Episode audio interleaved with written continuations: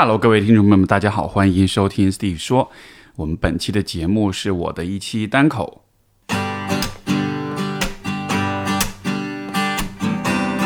欢迎收听 Steve 说，和我一起拓展意识边界。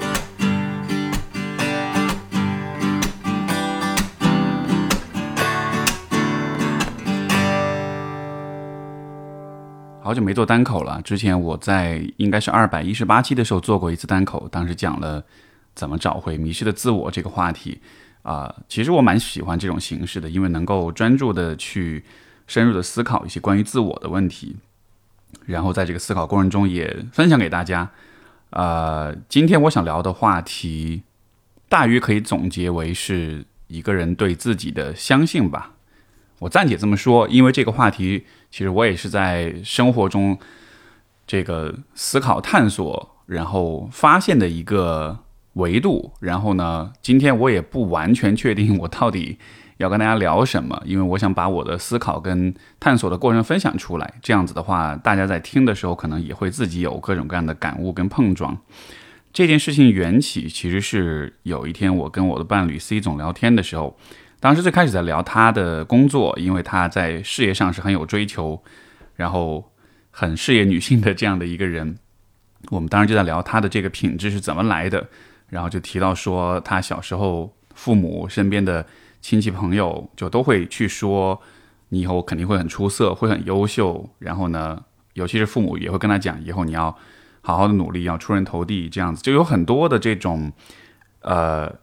就是如果你反着说，你可以说这是一种压力；但你正着说，你也可以认为这是一种认可，这是一种激励。然后他就讲说，因为有很多人这样跟他讲，所以造就他这种性格，就一直是很明确的知道说自己的方向是怎么样的，要在行业当中建立自己的地位，要很有成就啊。我在听他说这些的时候，我就开始去想我自己，然后我突然就意识到一件事情。就是从来没有人这么跟我说过，这个我刚刚意识到这件事情的时候，其实还蛮意外的，因为，嗯，我也不知道，可能就没有想过这个话题，就没有想过，哎，有没有人跟你说过你以后会很棒，你以后会很优秀这样的？然后为什么有人告诉你你很优秀这件事情很重要呢？一个最直接的影响就是。如果有人跟你说过你很优秀，这对于一个孩子来说，这在在他心目中就会就会产生一个想象，就是我能够想象，我能够在脑海中看见那个画面，那个画面里面的我是很优秀的。这个优秀的定义是什么？我们可以不去讨论它，因为其实这个呃，我说的优秀不是客观意义上或者世俗意义上的优秀，而是说主观意义上的，就是你为你自己感到骄傲，你觉得你自己很出色、很棒，就在这种意义上的优秀，而。当我去想象这个画面的时候，我脑海里没有这样的画面，就这个特别有意思。因为我跟 C 总聊的时候，我听他说，我就觉得他脑海里那个画面是非常清晰的，然后也他也因此会得到很多的动力，很多的啊这种拼搏的这种精神。但对于我来说，我很努力的去想，但是我不太想象出来那个画面是什么样的。这个画面非常非常的模糊，甚至说就没有这样一个画面的存在，没有这样一个画面。存在很重要吗？我觉得我好好想了一下这个问题，因为以前没有从这个维度去看过自己，但是现在找到这个维度，发现自己没有这种画面，没有这种想象之后，我觉得是可以解释一些事情的。比如说，呃，我在很多事情上的姿态其实是比较随意，是比较将就的。这个 如果熟悉。我的听众可能也知道哈，比如说我播客从来一刀不剪，那我我我以前会把这个包装为是一个哇就好厉害，对不对？可以不用剪辑，说话很顺顺畅这样的，嗯，这当然也是一个角度，但是从另一个角度，很诚实的说，如果比如说我要把这个播客做到最好，做到最极致的话，我肯定还是会考虑多少有一些这个精心的修剪，但是我并不会这么做。然后我也没有这么强的动力想要做这样的事情。然后这样的姿态其实看上去好像无伤大雅，但其实，在生活中很多细节上，呃，很多时候我都会有这样一个状态，就很多事情比较将就，比较随意。嗯，再包括另外一个影响，就是有关人生动力的问题。这其实也是我很坦诚的一个分享或者披露哈，就是虽然可能很多人知道说我是自由职业者，然后很很多事情都是自己在安排啊，在做呀什么的，但如果真的从动力、从内驱力的角度来说，我确实不算是内驱力特别强的那种人。呃，至少跟 C 总相比的话，他的内驱力是非常强的。当然，他也有很多外驱力，有很多工作的压力在推着他往前走。但与此同时，他自己有那种，就是那种那种渴望，那种很强的那种动力。我觉得这是特别了不起的，也是我特别尊重他的一点。而我自己的话，一直都没有那么强的动力。然后呢，曾经有一个阶段，我其实是会很怀疑自己，哎，为什么没有这样的想法？因为我可以很明显的看到，如果没有这种内在的动力的话，那时间久了的话，其实自己人生的可能性就是在一点一点的流逝的。就比如说，读大学的时候，呃，我也没有想要自己成绩到最顶尖，没有到最顶尖的话，这样可能不会很累。但是这样的一个直接的结果就是，最后申请研究生的时候，我没有办法申请最顶尖的那些可能性，我只能选择退而求其次，选择相对还不错，但是不是最顶尖的啊那样的一些啊位置。那你说这是一件坏事吗？它或许也不是，至少呢，到了今天，我的生活也算是走出了自己的一条路。但是，这是最好的可能性吗？它确实不是。所以，就是想到这个点的时候，其实很诚实的说，心里面是会有一些，嗯，遗憾，会有一些，我也不好说是不是后悔。因为在当时的那个时候的我，可能也意识不到这些，所以那样的选择也许也是必然的。但就是当一个人知道自己没有活出自己最大的可能性的时候，那种感觉是很微妙的。所以现在我说到这些事情的时候，其实我也会有这些感觉。然后，其实现在说这些的时候，自我剖析啊，又是在这个节目当中跟大家面前曝光，这样的会有一点不好意思，会让觉得说，哎呦，就是 大家都看到了我的，竟然啊，居然有这样一面哈，确实是有的。呃，我想把它分享出来，也是想让，因为我估计可能也会有其他的一些听众、一些朋友们会有这样的一个问题，所以那就说说吧，没关系，就它是可以被直视的。然后这个没有人跟你讲这件事，你很优秀这件事情，我觉得还有一个很大的影响，就是你在对自己设定目标的时候，你始终会去设定一些不是特别高的目标，呃，这个其实从战略上来说也不是一件好事情。我记得是 Elon Musk，他好像呃有人对他做过一个评论，就是说呃他的目标是要去火星，他这目标定的特别高。但最后他造了一个能飞月球的火箭，然后拿到了 NASA 几十亿的合同。就他，呃，当然是一个段子啊。但是他的意思其实就是说，你要当你在设定目标的时候，你应该设定一个特别高的目标。然后这样子的话，你达到这个目标的十分之一，其实你也就非常的有成就了。这个从策略上来说，其实是非常好的一种选择。就是足够高的目标，才能让我们有足够大的动力，然后也才能让我们在整个人生的过程中去做。那些最有必要的那些事情，比如说，当你非常想实现一个目标的时候，你就会想方设法的找到各种资源，找到各种人来帮你。那这样的情况之下，呃，你就会和很其他人有很多的互动跟连接，然后你能得到很多的支持。如果你对自己的目标设定不是很高，那这种情况之下，你可能就不太会去找别人帮忙，你可能会更倾向于自己去解决很多问题。包括你也可能会倾向于，比如说在探索你的选项、你的可能性、你的资源的时候，有一种，呃，够用就行这样一种比较佛系、比较将就的这种心态。那么我并不是说，当你这么做的时候，这一定是不好的事情。只是我看很诚实的看我自己的话，当我想到我所做过这一切，当我想到。呃，没有人跟我说过我很我会很优秀所带来的这些影响的时候，非常非常诚实的说，我心里面是会有不舒服的地方的，是会有一种很隐约的，呃，就是这事儿完全无关乎去证明自己，或者说去得到别人的认可。我觉得这个这种不适的不舒服的感觉，纯粹是来自于当有一天你人生走到终点的时候。这个时候，你回头来看，说我这一生有没有实现最多的、最大的可能性呢？如果没有的话，可能心里面是会不舒服的，对吧？其实就是那种不舒服的感觉。所以，如果我完全的对自己诚实的话，我是完全能看到这种不舒服的感觉的存在的。这种感觉其实特别容易去掩饰。我只要告诉自己，那些很高的目标没有意义，没必要。用一个比较佛系的心态去看待它，其实就很容易能够把这件事情给合理化。然后我自己在生活中确实有很多时候是这么去做的，但是某种意义上这也算是一种自我欺骗吧。它是一种看上去无伤大雅，或者说它的直接的伤害跟影响不是特别明显的这样一种自我欺骗，甚至说它的严重程度可能也没有那么重。但这地方会带来的一个影响，就是当你习惯了自我欺骗，当你习惯了，啊，一直告诉自己啊无所谓没关系，其实这也没什么了不起的。然后这样一种姿态，它就是会蔓延的。这个之前我的节目当中也说过，就是自我欺骗或者欺骗、撒谎这样的一些行为，它是它是有传染性的，它会从你生活的一个领域逐渐的蔓延到其他所有的领域，慢慢的你在各个方向上你都会变得对自己不坦诚，然后你内心的感受跟想法。也会逐渐的就就看不到，所以我觉得能够有人告诉你你很优秀，他其实就给了你一个很根本的原动力，让你可以而且非常坚定的去看见你心里面的这些渴望、这些愿望。所以这是我对自己一个很诚实的一个自我检视。那么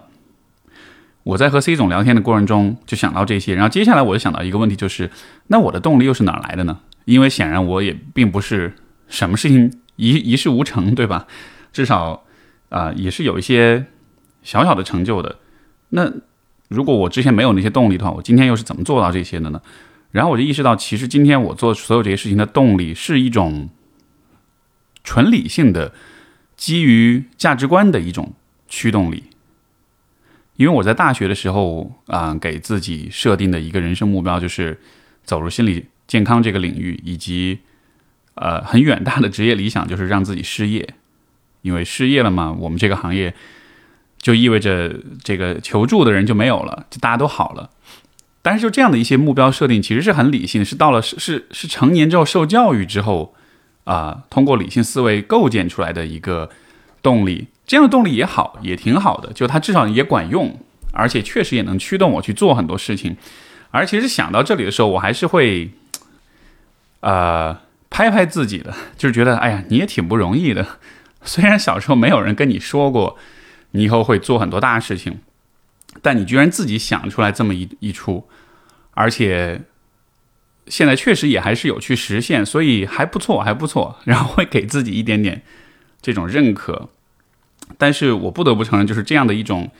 驱动，确实也会有一些局限跟不足。比如说啊，就是也这也是很诚实的一个分享。比如到了今天，当我看到 OK，我的播客也还不错，我的网上的这种流量也还有些流量、有些知名度的时候，这个时候其实我就会明显感觉我的动力会有一点点下降，就肯定不如比如刚开始的时候，啊那种需要去建立自己名声跟名气的时候的那个啊那个阶段，那个阶段确实很拼，每周都在写微信的推送，然后写很多的文章，然后做很多的事情。到了现在就明显感觉自己会有一点倦怠了，啊。这种倦怠可能就是来自于，因为我的动力是纯理性的，但是理性的人的理性是很容易被说服的，尤其是很容易被一些就是客观事实给说服的。那客观事实是，今天的我已经有了一些流量了之后，那这不就意味着其实我可以不用像以前那样那么用力的去努力了吗？你看，在这样一个情况之下，如果我的那种内驱力是更强的，我有一种更强的那种渴望的话，就像 C 总那样的。就会看到说，哎，其实他对吧，在工作上发展已经挺好的，已经到跟公司合伙合伙人的层面了，干嘛还要那么拼呢？已经不用证明什么了。但是那对他来说就不够，因为他想要做的事情无关乎他人，而是关乎自己的，是他对他自己的那个画面的那种实现。嗯，我接下去就会去想的一个问题就是为什么没有人跟我说过？然后其实想到这儿，心里面还是会呃。会有些难过，会有些隐约的那种痛的感觉的，因为这地方你会想到我的父母，就是他们可能一直都不是那种特别会赞美人、特别会夸人的那种人。尤其是我小时候，主要是跟我妈妈在一起，然后呢，因为我也对她的人生个这个成长史，包括对我们整个大家族的成长史有过一些探索。其实说到这里的时候，我会觉得。自己就是我会觉得一点都不意外。我妈妈小时候是一个呃很聪明、很有才华的一个小孩儿，然后但是后来因为各种各样的原因，他的天赋跟才华并没有被看见，并没有很好的发挥出来。然后在经历过一些人生曲折之后，到了后来，你可以理解为就是很多东西、很多才华是被枉费的，是是被忽视掉的，是被埋没掉的，所以挺可惜的。而我的外婆也是类似的，我外婆年轻的时候非常漂亮，那个时候啊，年轻的时候就是几乎是那种要去北京去做演员的那种那种 level 的漂亮。但是呢，后来这个应该是说，因为组织上的安排，嫁给了我外公，然后呢。进入到家庭生活当中，所以说他本来可以有的这个明星的这个道路，也就被就此给放弃掉，给牺牲掉了。所以我理解，如果你经历过，就如果如果你的人生是这样的一个轨迹，是有这样一种一开始充满希望和跟可能性，但是后来因为一些不可抗力而放弃了很多东西的话，在这样的情况下，人是很难保持那种心气跟那种信念感的。而如果这个时候再让你去教育你的孩子的话，你或许也比较难去跟他讲说，我非常非常的确信你以后会非常出色、非常优秀，你以后会成就很多的事情，你有很多的人生的可能性。就这样的话，可能是很难说出来的，因为一个人要能够说出这样的话，可能需要心里面非常的安全、非常的稳定，他才说得出来。如果你处在一种不管是恐惧、是不安全，还是一种怨恨跟后悔的心态之下的话，你可能很难去这么讲。比如说，当你告诉你的孩子这些话的时候，也许你同时也会想起你自己所错失的那些东西，对吧？所以就好像是，呃，我能感觉到，比如说我的父母，他们也对我是有这样的信念的，但是就因为各种各样的原因。就好像那个信念被很多一层又一层的滤镜给过滤掉了，所以到了最后，我实际接收到的就非常非常的有限，然后非常的委婉的那种表达，非常的不平凡的那种表达，所以就，当然这个地方我不是要去怪罪他们啊，我知道我父母有时候也会听播客，如果你们听到这段话，我真的没有在怪罪你们的意思，我只是想客观的去分析说，就是为什么没有人这么去跟我说过。啊，这当中可能也包含另外一个角度，就是那个年代的父母可能也没有这样的意识，他不认为这件事情对孩子来说很重要。但是今天呢，我会发现这个道理，就是这太重要了，这非常非常的重要。因为从时间的维度上来说，当你去告诉一个人他未来很会很优秀、会很棒的时候，就好像是你把当下的他和未来。无数个版本的他当中，那一个最了不起的、最优秀的那一个版本的他做了一个连接。这个我们如果把它视觉化一下，就好像是一个人他面对着一面巨大的墙，这个墙上有各种各样的图像和画面，呃，每一个画面都是未来他的一个未来的一一种一种可能性，一种版本的人生。然后你怎么在这么这么可能成千上万、无数多的这个画面当中找到你想要去的那个画面，你想要成变成的那个画面呢？其实，在一定程度上，就是需要有人告诉你，你会很了不起，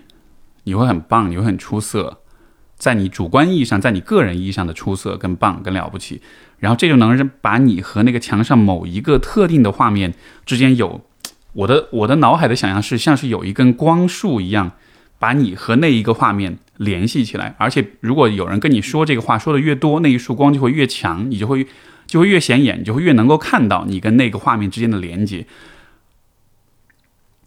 然后接下来在你的人生当中，你就不会去看其他的画面了，你也不会去考虑其他的可能性，你会想方设法的去实现那一个特定的画面。而当你能够有这样的一个聚焦和方向感的时候，你会节省很多的时间，或者说你会把很多的精力都用在对的地方。从而到最后，你真的就更有可能去实现那样一个画面。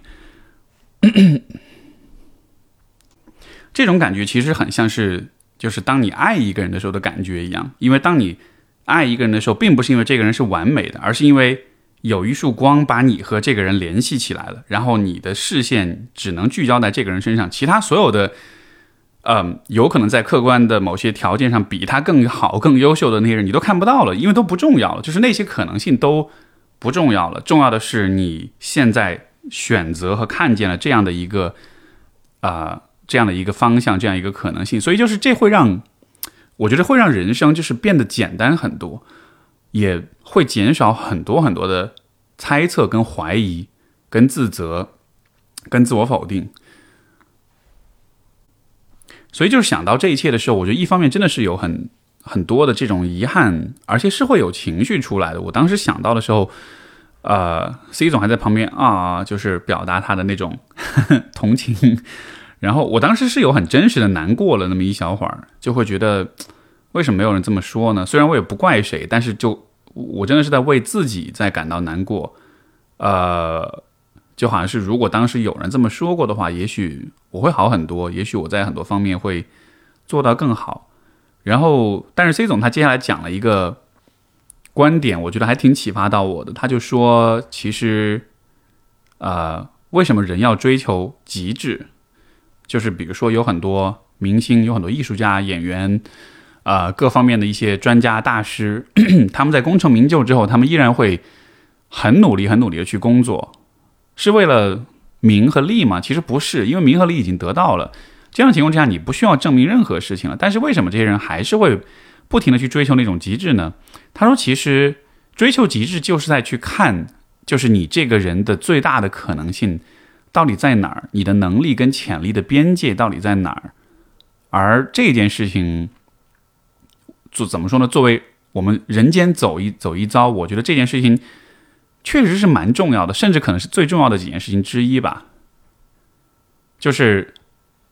没有人跟我讲过我的边界在哪儿，但是我真的会很好奇，我尽我最大的努力看一看这个边界到底能拓展到什么地方。然后这样一个想法真的是 小时候有人鼓励长大的孩子才会想到的哈，因为当我去想这个问题的时候，我的那个画面是很不一样的。就他的那个假设是你的边界，就比如说我们把这个一个人的潜力想象成是一个气球，他那个气球已经吹得特别特别大了，已经包含了特别特别多的事物在里面了。你要做的只是在这个巨大的空间当中去抓住，去努力的找到，去实现那些可能性。而我的那个画面是我那气球特别小，然后我得说服自己，我要很努力的把这个气球吹得更大，去囊括更多一些事物，然后我才有那种勇气或者是那种自我允许去追求这些东西。就是这是一个非常不一样的一种理解，但同时我也非常认同这样的说法，因为呃，当我们说到父母、家长、他人的那种期待的时候，可能很多人的反应会不太好，会觉得那像是一种压力，像是一种很功利的一种看法，肯定会有这样的人存在，肯定会有这样的想法存在。但是我觉得从一个很更纯粹的、更主观的层面上来说，其实当人们告诉你你以后会很棒的时候，也有可能是他们看到你的时候，他们看到了最好的那个你，啊，而这可能就是因为他们是很爱你的，所以有人说过你很优秀，意味着可能你是被爱过的。当然，我不是说我没有被爱过，我可能也被爱过，但只是在爱的表达上面，在这个维度上来说，我可能确实没有接受到这样的一种一种爱。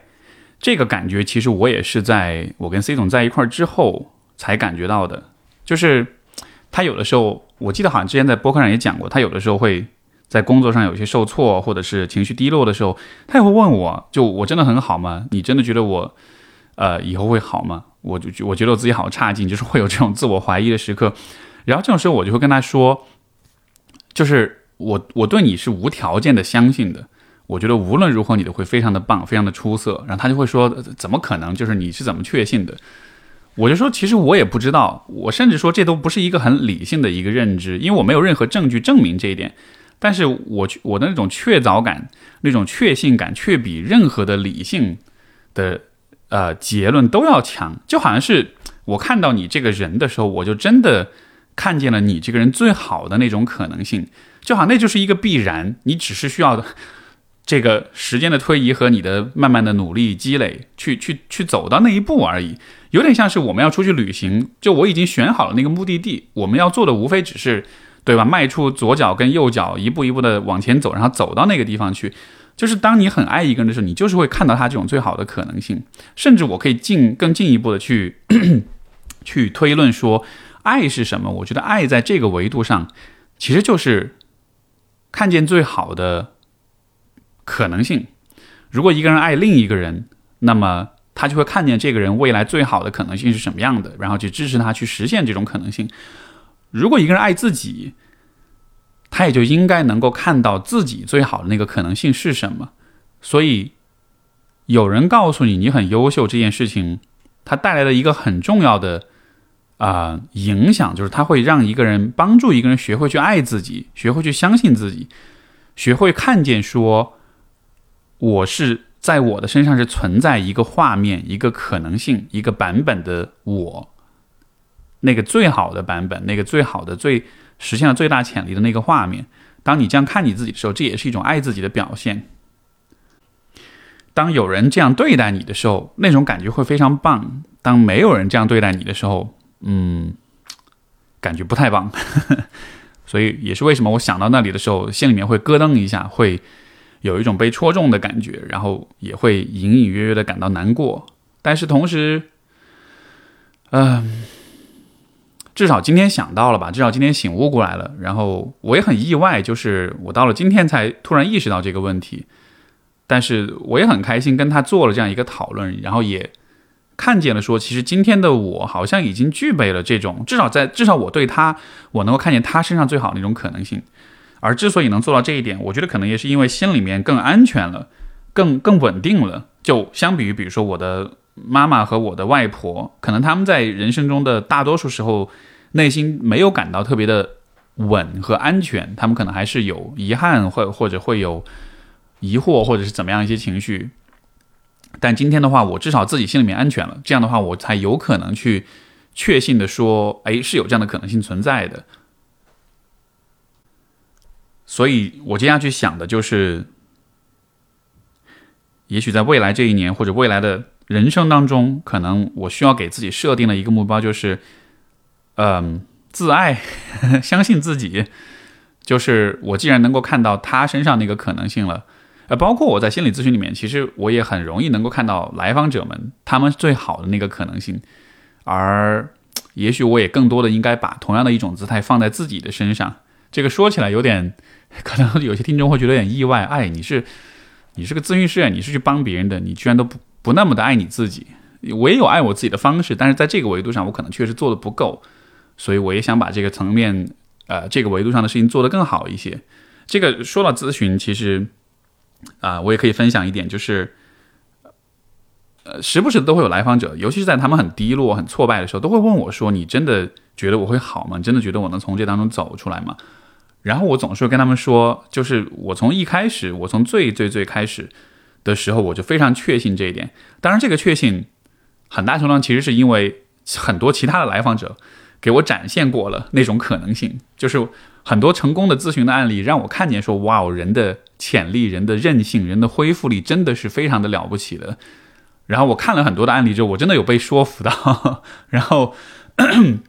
就你看，这其实也是一种很在理性层面的一种啊一种结论，对吧？如果比如说我的来访一直都不太好，一直都没有走出来，那当有人再来问我的时候，我可能心里面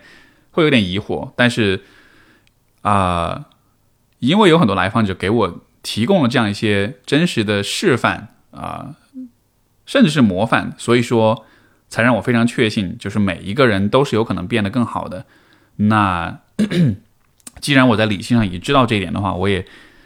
愿意在未来的时间里，更多的把这一个这个视角用在自己身上，就是也看到自己是有可能很好的。嗯，其实还是挺难、挺挑战的，因为我觉得我最大的问题，或者在整个这个思考当中，我发现的最大的一个。一个盲点，一个个人的局限，就是我确实不太有那个画面，那个画面是什么样的，我可能也需要花一些时间去思考。但至少我现在看见了，说我好像不太有那个画面，就是最好的、最理想的我，或者最理想的人生是什么样子的，我不太能想象，很模糊。嗯，但至少看见了吧。所以，我就想要通过这样一个思考、内省跟分享，也是希望去鼓励听众们。因为我估计，我猜想，我今天所说的这个话题，可能很多人会有共鸣，因为可能很多人的父母在成长的过程中，没有给到你就是最足够多的支持、跟认可、跟鼓励。我们的中国的这种传统的教育观念是以批评为主，是以打甚至是打压为主，这样子才能够激励到人。呃，这样的激励其实是建立在应激反应上面的。当人很害怕、跟恐惧、跟自责的时候，我们会有动力想要去做更多、做更好。但是这样的一种教育方式，它的呃局限就在于它没有办法把你和那个最好版本的你之间建立联系，而是说他会把你和那个可能蛮糟糕的你之间建立一个联系，然后这个这个联系会让你感到不安跟恐惧，然后你会被推着走。那么，这样的结果就是，当你长大了之后，当你想要去为自己的人生找方向的时候，你会找不到，你只能看见说，如果我不找到方向的话，我就会变得很糟糕。但我要找方向，我的方向在哪儿呢？我觉得可能也是因为这个原因，就很多人在成年生活当中，他的内心深处是很焦虑的。那个焦虑就在于，我知道，如果我不找到方向，我不找到人生的动力，我 我会很糟糕。就他们很了解。糟糕的可能性是什么样的？但他们确实不了解好的可能性是什么样的，所以去聊这个话题，我觉得也是想让很多的朋友们，首先就是你也能看见你的这个问题，你的这个维度上是什么样的，是不是也从来没有人跟你说过你会很棒，会很优秀啊？同时也看见说，你能够做的，可能就是在成年之后，你自己有意识的去告诉自己说说。其实我也很棒，我也很优秀，而且我也有很大的，甚至是近乎无限的可能性。我也可以变成一个非常了不起的人。这种了不起不一定是世俗意义上的那种了不起，不是马云式的了不起，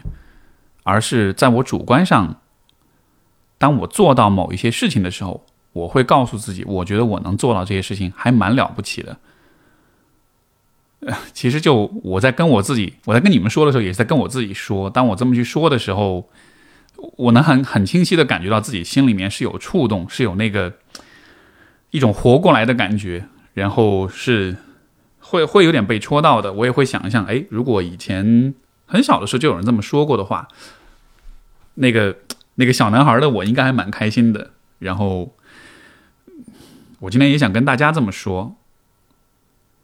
我甚至想提出一种可能性，就是，也许我们可以在个人成长上面多有一些野心。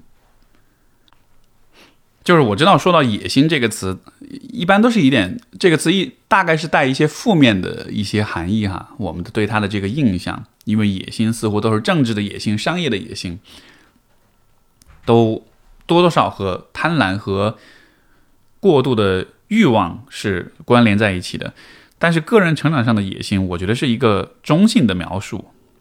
甚至说是一个褒义词。就是我鼓励大家在个人成长上面带有野心的意思，就是去追求最大化的自我实现、自爱、自信、自尊，啊，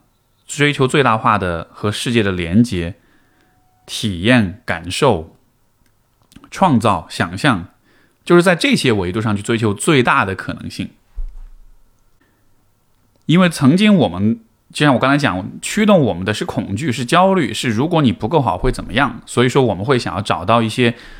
客观的标准来证明说我是 good enough，我是足够好的。但是这样的思维其实都还是我们的传统教育当中那种观念，就是你得及格，你得 你的分数得足够考上一个九八五二幺幺，你得足够过面试第三轮，你得足够。挣到月薪多少钱，能买到一个足够大的房子，这都是以足够为标准的。但是这样的一些标准是 没有看见说人都是复杂的人，人的内心有更复杂的需求，就是我刚才所讲的关于自尊、关于自信、关于创造、关于自我实现。所以个人成长上的野心，实际上是看到你是一个复杂的人，你有各种各样的很深层的心理的需求，然后你愿意在生活当中去追求这些层面的。最大化的满足，某种意义上这也算是自爱吧，或者说这也是自爱的一种定义。呃，Jordan Peterson 在他的十二法则呃当中也讲过，要 aim high，要制定很高的目标，给自己有很大的期待。我觉得，也许对于当下的你，对于未来的你来说，就可以告诉自己，我要在自我成长、个人成长上面要有这种野心。我要去最大化这一切，因为我完全有可能做到，我也甚至说我必然就是会做到的，只不过就是要看这是一个啊很快能做到，或者说是要花很长时间去做到的问题。其实时间长短都不重要，我觉得最终我们回到一个很终极的关乎存在跟生死的层面来看，重点就是你在这一生当中，你能实现那个状态，你能找到那个你认为差不多已经达到极致，差不多已经实现最大可能性的那样一种状态了。我觉得人如果有那样的一个状态，这种人生是特别特别值得的。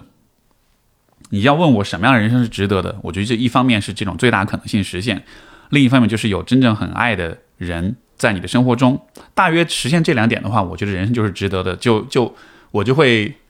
嗯，不介意在任何时候离开人世了，就已经满足，已经实现了，对吧？所以，呃，这这话题说的越来越深了。但是就是我其实还是做这期节目，也是想在这个二零二一年快结束的这一年的时候。给到大家这样一些分享，然后呢，也希望这是一种共鸣，也是一种激励，也能让很多的朋友看见说，啊，也许我们在辞旧迎新的时候，也可以放下一些过去的对自己的成见或者是一些误解，然后也能建立起一些新的认识和想法和目标，然后看见说，如果曾经没有人这么跟你说过，不意味着你。没办法，或者不可以往这个方向去想，所以或许我们不用为就是向外界宣布说啊，我要追求极致，我要有个，我要有我的野心，因为显然那会让很多人误解你。但是至少我今天我们可以在这个很私密的分享的过程中，把这些种子种在自己的心里，这样你自己心里有这样一些念想，有这样一些追求，那么我想在未来的一年、未来的三年、五年、十年、一百年当中。呃，你的很多选择也会不一样，所以说到最后，最后我发现这就是一个很长很长的 新年的祝福，呃，希望有祝福到你。它不是传统意义上的那种新年快乐，但是呢，我希望对你有启发跟帮助，好吧？那最后就感谢这一年来，包括过去的这些年来，所有听众们对我的支持，也希望明年的你能特别好，明年的你回听今天。这个节目，或者说回顾今天的你，会看见说：“嘿，现在开始，也真的是有人很相信我的。比如说那个叫 Steve 的主播，也比如说我自己，我从今天开始真的很相信我自己了。好吧，加油，新年快乐，拜拜。”